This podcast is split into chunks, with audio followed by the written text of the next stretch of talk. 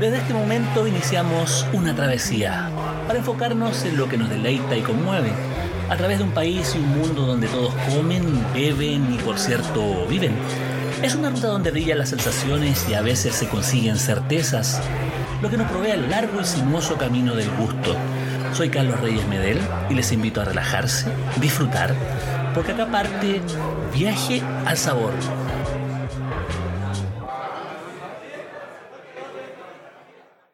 ¿Qué tal? ¿Cómo estamos? Nuevamente, Viaje al Sabor en su versión podcast.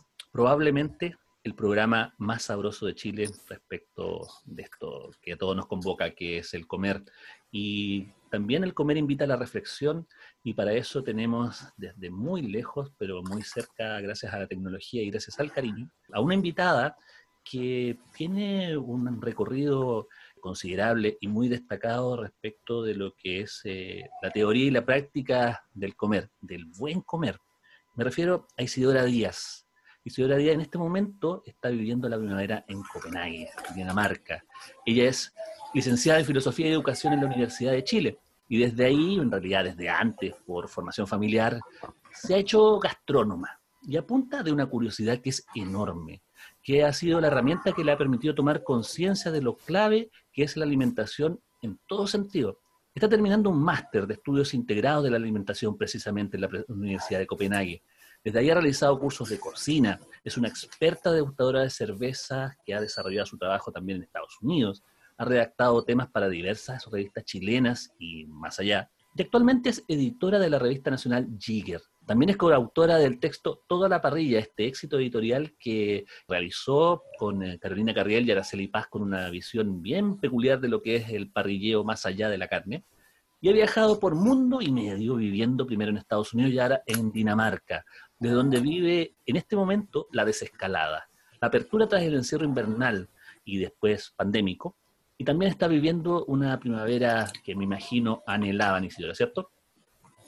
Exactamente, Carlos. Eh, qué gusto saludarte eh, después de tanto tiempo sin tenernos al día. Y muchas gracias por la invitación para participar en este podcast.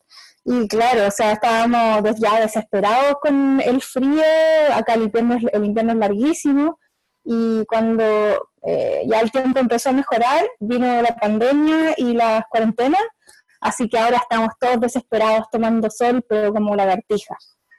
Así que así estamos. ¿Cómo se ha ido? Bueno, ¿cuántos días estuvieron eh, de, cuarentena? Eh, así, en serio, fueron dos meses. Eh, comenzó el 11 de marzo y fueron, claro, prácticamente dos meses de cuarentena total y fue de un día para otro. O sea, empezaron a aparecer los casos de a poquito, de a poquito, empezaron a aumentar y ya nos estábamos poniendo todos un poco nerviosos de que el gobierno no decía nada.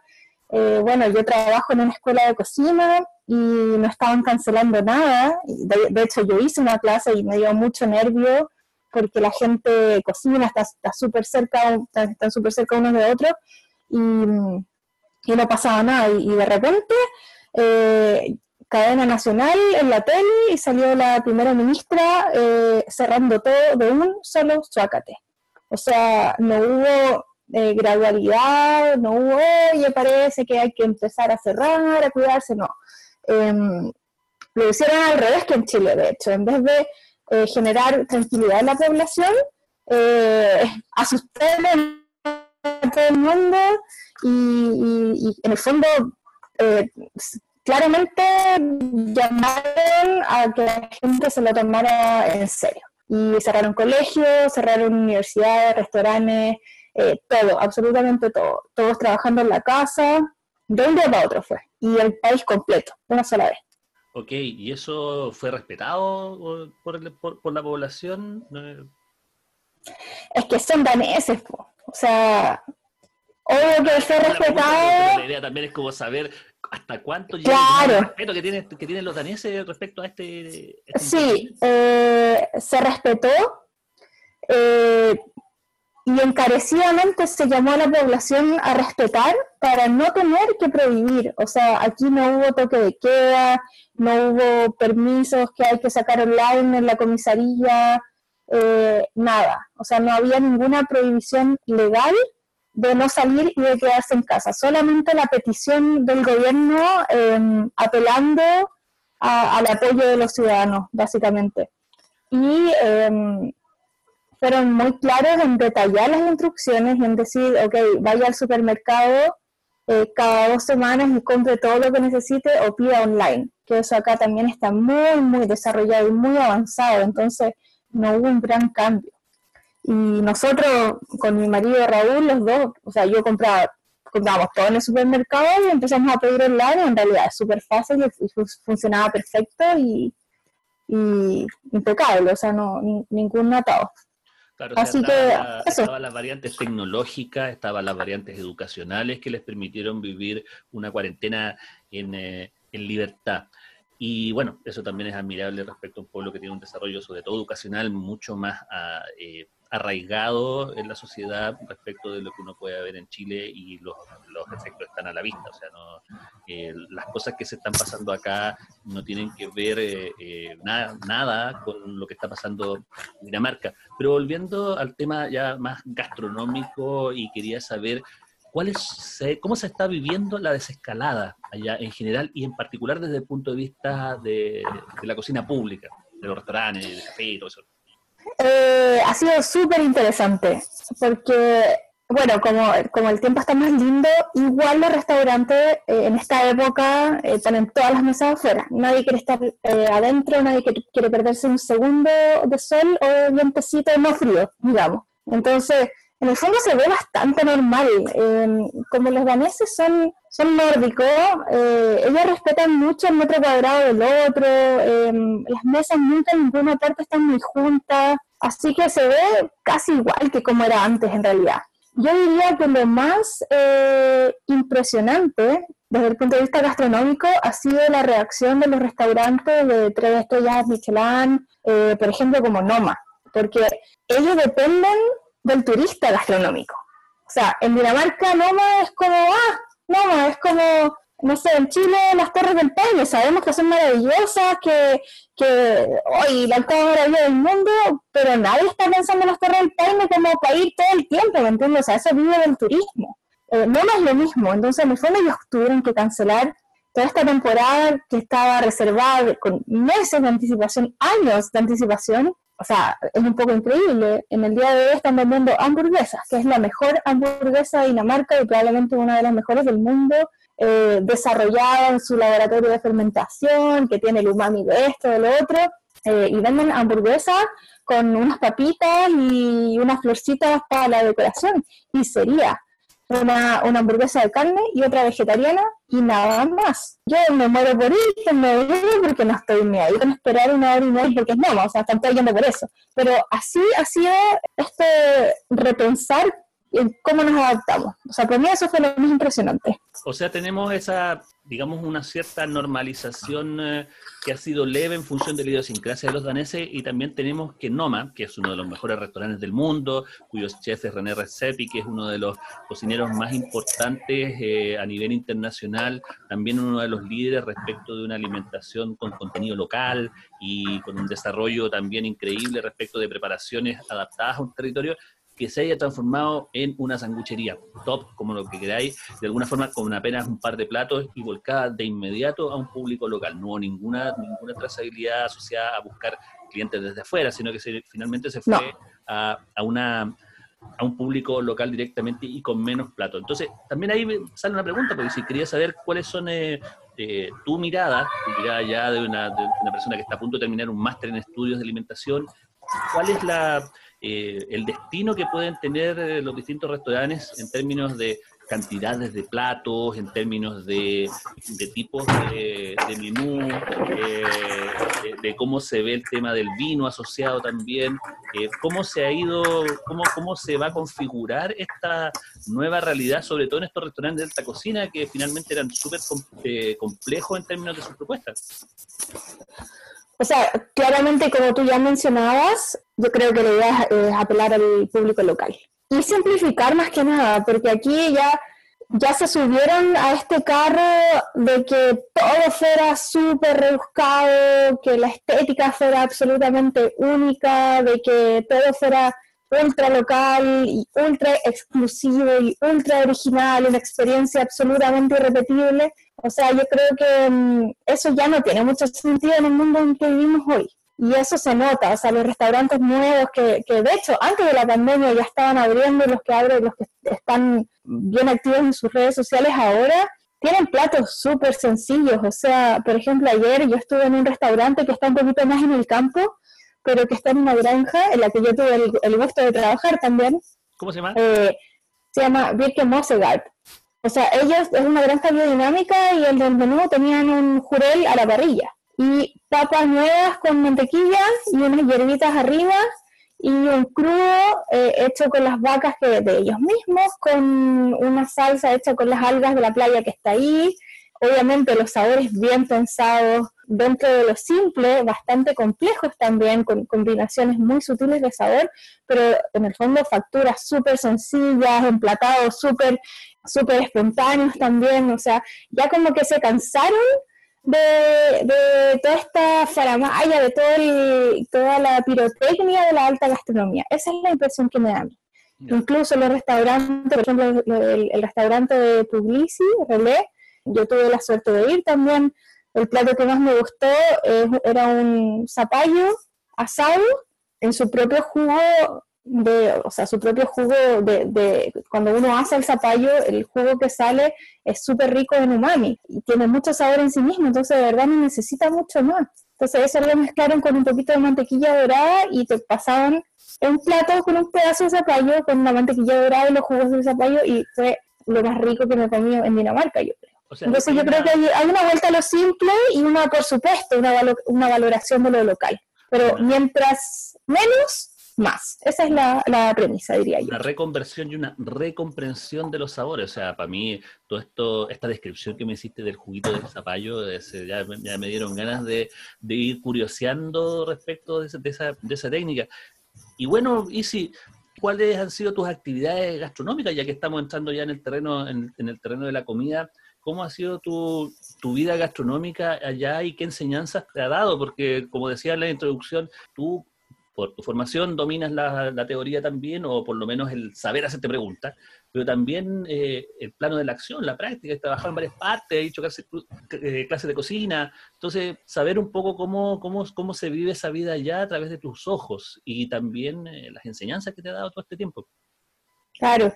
Bueno, yo llegué muy en la onda, soy cocinera porque venía de Estados Unidos desde una experiencia muy exitosa que tuve eh, de, una, de mi, una pyme de empanadas que hice. Em, que en el fondo estaba haciendo empanadas con diferentes rellenos, con ingredientes locales y las servía en diferentes cervecerías. Estaba en eso y después me vinimos para acá y dije, bueno, voy a seguir en lo mismo, tratando de buscar eh, trabajo como cocinera, eh, pero acá el, idioma es diferente, o sea, no me bastaba con el inglés. Así que me costó un poquito empezar y el primer trabajo que tuve fue en una tienda de productos italianos, maravillosa, pero muy mal manejada, así que rápidamente empecé a buscar algo nuevo y ahí me fui a la granja que te comentaba, que es esta granja biodinámica que está en el, al norte de Copenhague, como a una hora acá, eh, y que durante el verano ellos abren un restaurante. Entonces en ese restaurante ellos se cocina solamente con lo, con lo que se cultiva en la granja y además con ingredientes recolectados del, de la misma localidad.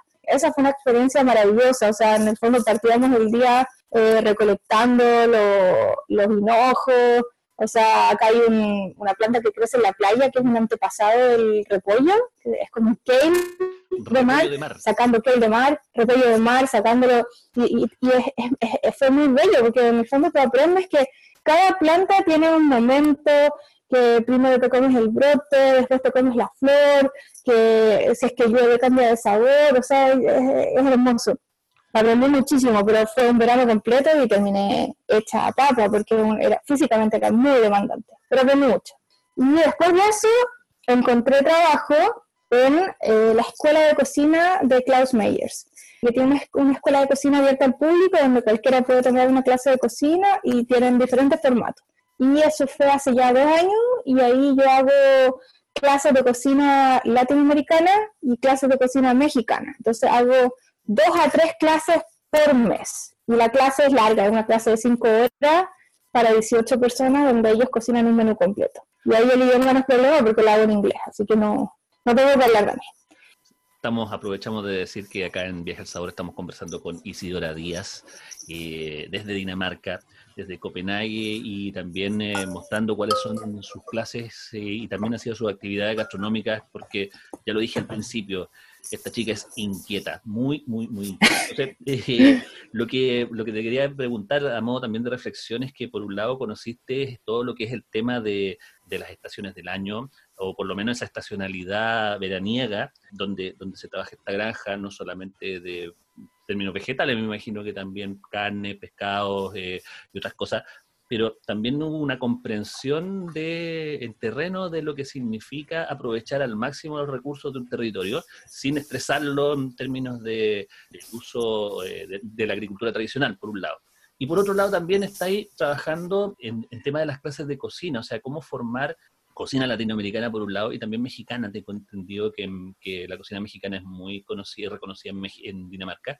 Y ahí hay una conexión. O sea, quería saber también cómo ha sido, cómo, cómo estás haciendo hoy las clases, si es que las estás haciendo, y también cómo ha sido esa formación, cómo ha, cómo ha sido el, entregar criterios y conocimiento latinoamericano al público danés y en particular también, si acaso se puede colar algo de cocina chilena o cómo se ha integrado esto de, yo creo que los europeos en general eh, ven a Latinoamérica como un puro paquete. Claro, por supuesto. Mira, te voy a responder acerca de las dos cosas que mencionaste. Eh, de lo primero, de que le sacan provecho a todo, porque claro, el invierno es tan largo que son ocho meses del año en el que solamente puedes comer repollo. Y cuando se ha vivido así por...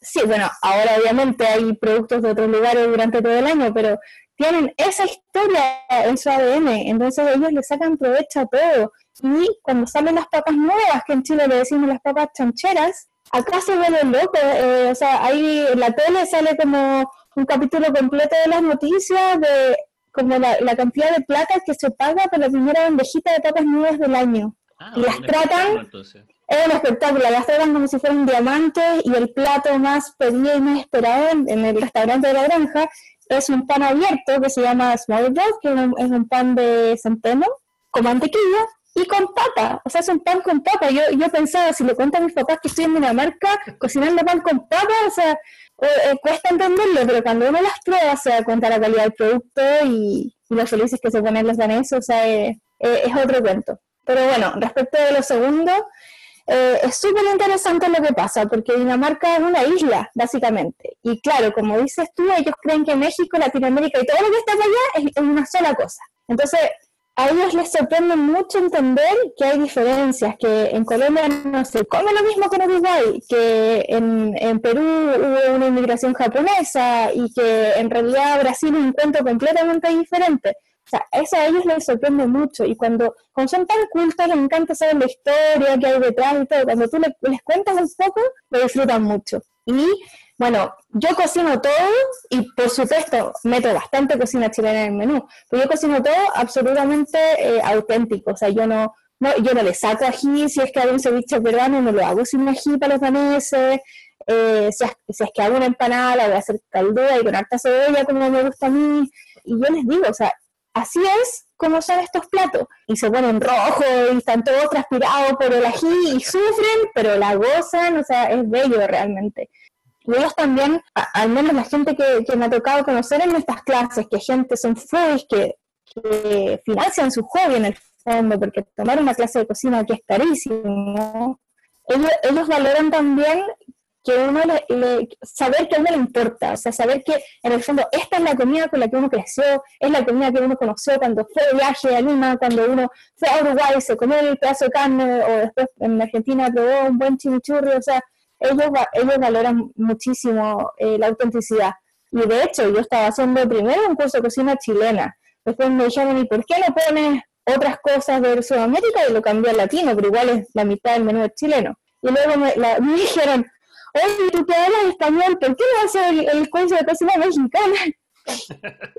y, yo, bueno, hay que trabajar acá, en la que la vida es carísima. Y dije, por supuesto, o sea, lo que quieras yo te, lo hago. Y te ahí viendo cómo hacer taco. Y aprendí, o sea, uno cuando es profe a veces te piden algo que uno puede tener un dominio parcial, pero hay que prepararse, hay que aprender, eh, hay que formarse, así que ahí tuve que aprender con amigos mexicanos también pidiendo recetas y al menos no, y eso es lo que, lo que se hace y incluso he tenido mexicanos en la clase que quedan muy contentos, así que yo me conformo con eso. El sello, el, sello de calidad de Isidora Díaz. Oye, sí. así que nos metía en, en, ese curso? Eh, costillar con aliño a la chilena, eh, al horno a la parrilla. Cuando se pueda a la parrilla, lo hago a la parrilla. He hecho empanadas también, de horno y fritas. he hecho mm, milcados también al horno eh, puré picante, apio ensalada y apio palta, les encanta, se vuelven locos con la apio palta, no pueden entender que uno haga esa mezcla. Palta reina, eh, leche asada, se mola con leche, voy, voy, cambiando, o sea, depende de la estación del año, eh, depende de lo que les gusta, o sea, hay, cosas que, que, a mí me encantan y que yo las hago y como que no, no les parecen nada especial. Eh, también he hecho borgoña y navegado. En invierno hago navegado, en verano hago borgoña en frutilla. Y eso me lleva también a pensar cuáles son las... Eh, ¿Qué es lo que se conoce en general de Chile en Dinamarca? Porque esa es una pregunta mucho más específica. Y también y, la hago porque siempre hay una necesidad de conocer al otro y de conocer la cultura y en particular también la cultura gastronómica, porque finalmente eso hermana y tiene efectos económicos, por ejemplo, que se ven mermados en la medida que se vayan cerrando esas puertas. Y hace unos días se, se llegó a, acá en Santiago, se supo que el gobierno de Chile cierra la embajada de, de, de Dinamarca y finalmente se pierde buena parte de esa conexión. Primero quería saber más o menos cómo, qué es lo que se conoce de Chile y también cuál ha sido la reacción de la comunidad chilena respecto del mm. eh, de Chile, pues, bueno, la gente conoce los vinos, los paisajes, bien porque ha estado ahí o porque ha visto fotos, pero lo que más de lo que más saben es de la dictadura, porque obviamente hubo muchos exiliados que se vinieron a los países nórdicos y hay una comunidad chilena antigua bastante grande y bastante activa también culturalmente. Eso es lo que se conoce. Y los vinos, o sea, desde el vino más rasca que llega acá, que es el más barato del supermercado, que precio-calidad le pega mil patadas a todo lo otro, aunque sea industrial, hasta eh, los vinos naturales de Itata y de Maule que se están vendiendo en la tienda más famosa de vinos naturales de Dinamarca, la rompen los vinos, porque el precio-calidad ganan siempre. Así que mm, hay, una, por ahí alimentaria a través de a través del vino y a través también de estos vinos que seguramente llegan a granel y se envasan allá mismo, hasta estos naturales que tienen este sentido de origen. ¿Cómo se llama la tienda? Se llama Rosford and Rosford y es una tienda de vinos que está debajo de un puente, de hecho, y cuyo dueño que se llama Sune estuvo en Chile seis meses viviendo y recorriendo todas las viñas de las zonas que te comentaba. Y estuvo con sommelier chileno, eh, conociendo también a los viñateros, conociendo mucha la cultura, eh, estuvo con su señora, con su familia, o sea, vivieron seis meses en Chile y se volvió con un cargamento y ahora él eh, distribuye para la región nórdica y también vende estos vinos a los mejores restaurantes de Copenhague. O sea, ahora si tú vas a un restaurante de alta gama en, en Copenhague, puede ser que te encuentres con un pipeño. O sea, a mí me dan ganas de ponerme a llorar. Y nadie sabe eso. ¿Entiendes? ¿Y comprado de esos vinos? Pipeño, o sea, bueno, tienen todos los vinos que a mí me encantan de González Aviña González Bastilla, tienen toda la gama de eh, Antoine Louis, tienen Cacique Maravilla, todo, o sea, bueno, ahora no me acuerdo porque los probé el año pasado, pero tienen, tienen como en el fondo los greatest greatest hits de los chanchos del lenguado. Ah. Tengo el, el, menú de una foto de la lista de vinos y de precios en mi celu, después te lo puedo mandar y los ponemos, por si algún auditor tiene la curiosidad de saber qué es lo que venden acá, pero espectacular. Eh, de hecho, cuando vino mm, eh, Marcelo Chicali con Jaime Landeros a grabar un capítulo del programa que va a salir en Megavisión, que se llama No me olvides, eh, pasamos por esa tienda en bote, porque está al lado de un canal, y nos dieron unos pequeños y los tomamos en el bote y nos emocionamos mucho, porque estar aquí tan lejos de Chile y tener la oportunidad de saborear esos vinos es realmente un lujo. Y cuando yo he hecho mucho, mucho, mucho de, menos, de, me compro uno que no son baratos, igual cobran, y lo, lo disfrutamos inmensamente. O sea, también eso da cuenta de que los vinos con mayor sentido de identidad, los con mayor eh, cultura detrás en el sentido del trato con el campesino y también bajo las normas de lo natural, finalmente son como un foco que proyecta, digamos, el resto del vino hacia, el, resto del vino chileno hacia lo que es la comunidad danesa y también la comunidad nórdica. Ahora, pero antes de eso, no nos perdamos con, la otra reacción. ¿Qué pasó con los chilenos allá con el cierre de Ah, ya. Bueno, luego del estallido social, con varios chilenos acá organizamos algunos cabildos, que fue muy bonito y muy significativo, pero eso después se desinfló porque, no sé, todo el mundo tiene cosas que hacer y, drama, mucho drama, mucho choque generacional, generaciones más antiguas, los jóvenes también. Pero ahora cuando salió la noticia de que iban a cerrar la embajada, todos esos grupos se activaron para hacer una recolección de firmas y ver qué es lo que se puede hacer, porque esa embajada es muy importante acá no solamente para la gente que vive acá, que viene y, hace su vida en Dinamarca, sino que para los cabros que vienen en la visa Work and Holiday, que mm, es una visa especial, claro, no que ellos vienen, de hecho no, vienen a una visa que dura un año, ellos pueden trabajar seis meses y luego se quedan seis meses más de turista. Pero muchos también vienen a explorar, o sea, a ver si se pueden estudiar acá, si pueden encontrar un trabajo más estable, y en, Dinamarca hay muchas cosas que son muy buenas, pero hacer un trámite es un infierno. La burocracia es horrible. Entonces, la embajada guía, apoya, eh, está ahí por cualquier emergencia, porque de repente a los cabros no les sale un trámite se quedan botados, sin plata, porque no les dieron el permiso de trabajo a tiempo, etcétera, etcétera. Entonces, ellos son los que están más asustados, están apoyando más, porque en el fondo eh, no tener una embajada acá significa que quedan a la deriva. Y ir de aquí a Suecia, a donde está la, embajada, es súper lejos, o sea, un tremendo viaje, así que no, esperemos que no, que no va a ser. Yo encuentro que es súper equivocado, aparte que Dinamarca está súper bien económicamente, yo creo que va a pasar la, la crisis económica que se viene tranquilito, porque es una economía súper autosustentable, creo que es una tremenda equivocación. Seguimos con Isidora Díaz conversando de alimentación y ahora, eh, bueno, también contar que, probablemente tengamos a, la tengamos a ella y a Raúl, su, su marido, ya pronto de vuelta a, Chile. Y ahí Exactamente. Un, par de, preguntitas también respecto de qué cosas, conceptos, ideas, materialidad, lo que venga, te gustaría traer a Chile cuando retornes y qué le gustaría, te gustaría que, que los chilenos entregaran a Dinamarca, aparte de buenos vinos y buenos pipeños. Eh, voy a partir por lo que los chilenos le pueden entregar a Dinamarca, yo creo que buen turismo. O sea, más que llegar acá con producto, la idea es llevar a los daneses a Chile a que gasten plata allá, porque tienen mucha y porque aman viajar, aman los paisajes, porque acá el paisaje es, bastante fomeque, se vuelven locos cuando van a Chile. O sea, yo todos los daneses que he conocido que han ido a Chile quedan absolutamente encantados. Entonces yo creo que hay que reconstruir el turismo lo antes posible y eh, promover el turismo en los países nórdicos.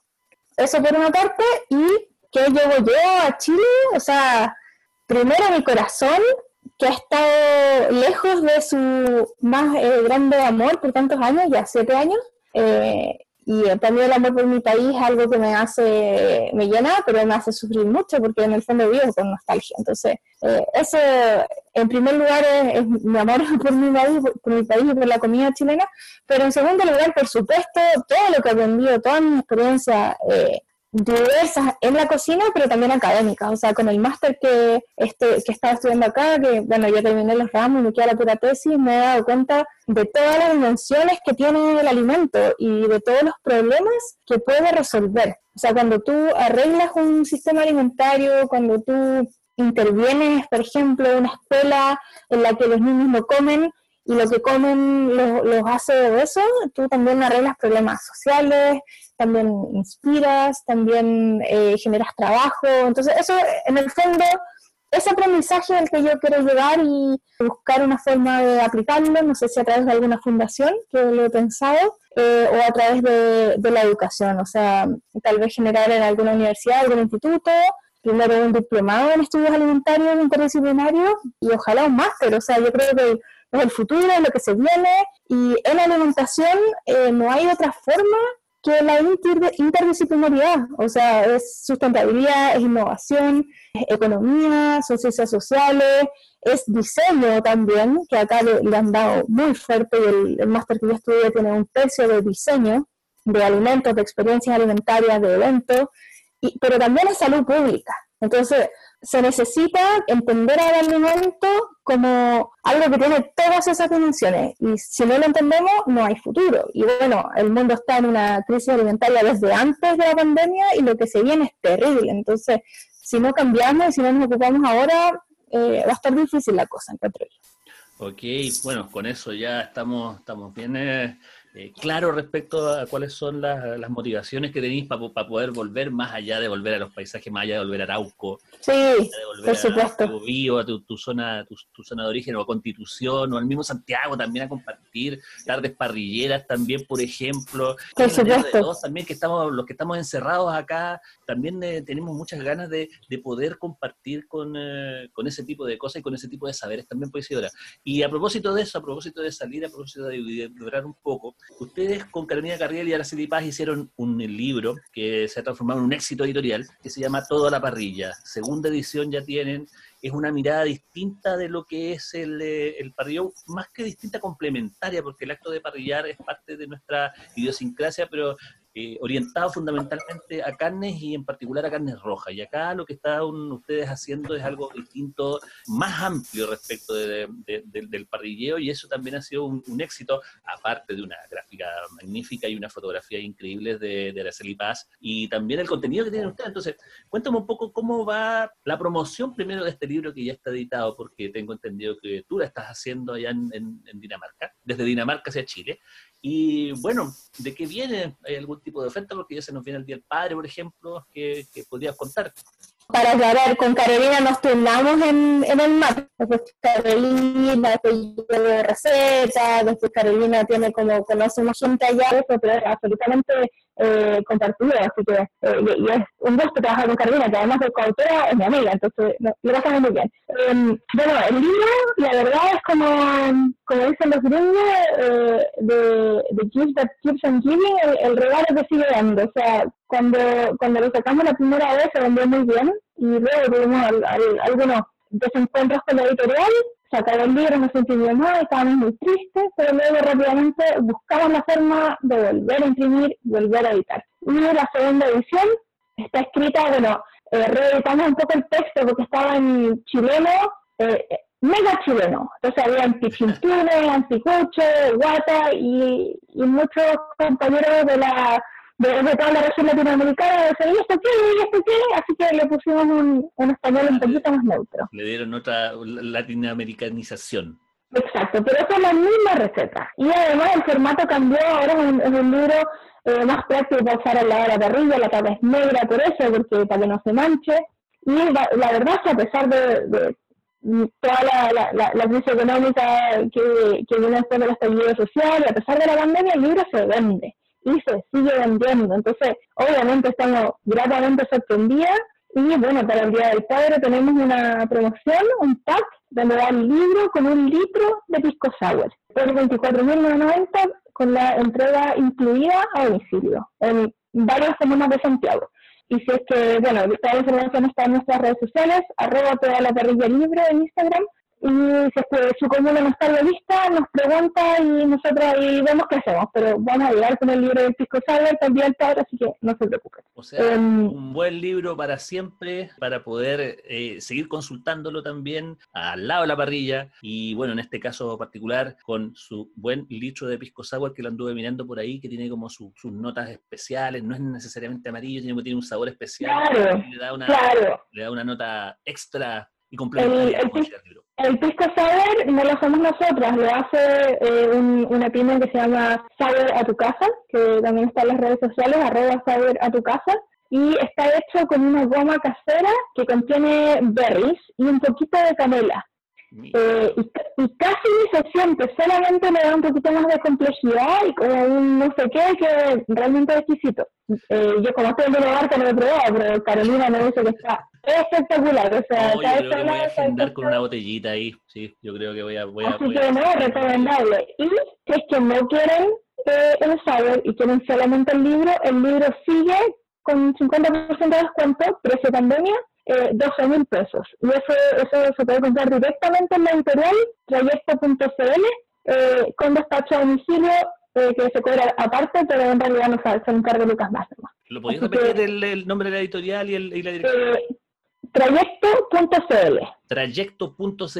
Sí, esta es la editorial eh, y ahí en el mismo sitio sale editorial y no va y están a la venta todos los libros que ellos ofrecen. Y el libro se puede comprar a lo largo de todo Chile y hay despacho Morica a Punta Arenas. Así que ahí está. Muchísimas gracias por esa información, por supuesto, porque es relevante como parte de tu, de tu obra y de la obra colectiva, digamos, con Carolina y Araceli. Y también, bueno, agradecerte porque ya estamos en el, en el cierre de, este, de, este, podcast. Invitarte a seguir escuchando también y, compartir con, con, nosotros acá en Viaje el Sabor eh, una vez más. Y bueno, también encantado de poder tener esta, esta mirada desde fuera, desde Europa en particular, que nos permite también tener primero una conciencia de lo que es la urgencia de la pandemia y cómo se han eh, comportado, digamos, distintas sociedades eh, a través de, la, conciencia cívica, también de la educación, también de sus pautas alimentarias y también ver eh, qué es lo que se viene, cuál es el futuro de la alimentación o el presente de la alimentación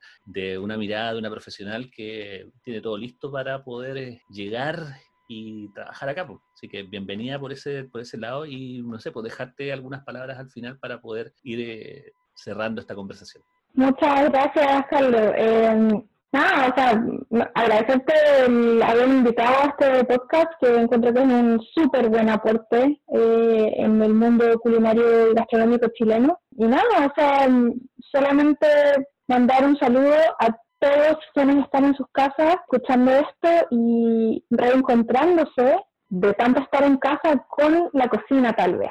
Yo creo que la pandemia nos ha dado una oportunidad a todos, incluso a los que ya cocinamos mucho porque nuestra vida es la cocina, eh, pero nos ha dado una oportunidad a todos de meternos a la cocina tres veces al día, quizá con un poquito más de tiempo, quizá con un poquito más, pucha, es triste, pero con la obligación de que hay que cocinar y hay que comer y de buscar cómo hacerlo y cómo hacerlo siempre de forma diferente y de cómo tratar de que esto no sea una, un tedio, sino que un placer. Y decirles que a pesar de que las cosas están súper complicadas en Chile con la pandemia, eh, va a pasar y que antes de lo que nosotros creemos, esperemos, vamos a estar todos nuevamente reunidos en torno a una parrilla, en torno a una mesa, haciendo infinita salud y comiendo todos juntos de una misma tremenda fuente de comida. Ok, pues muchísimas gracias nuevamente y bueno, invito a quienes escuchan Viaje al Sabor a una próxima edición con otra invitada u otro invitado eh, tan interesante como el que acabamos de tener y por supuesto también invitarlos a visitar www.viajealsabor.cl donde están alojados más de 25 podcasts donde también hay información y donde también hay distintas formas de ver la comida. Y esto es Viaje al Sabor probablemente el podcast más sabroso de Chile. Nos vemos.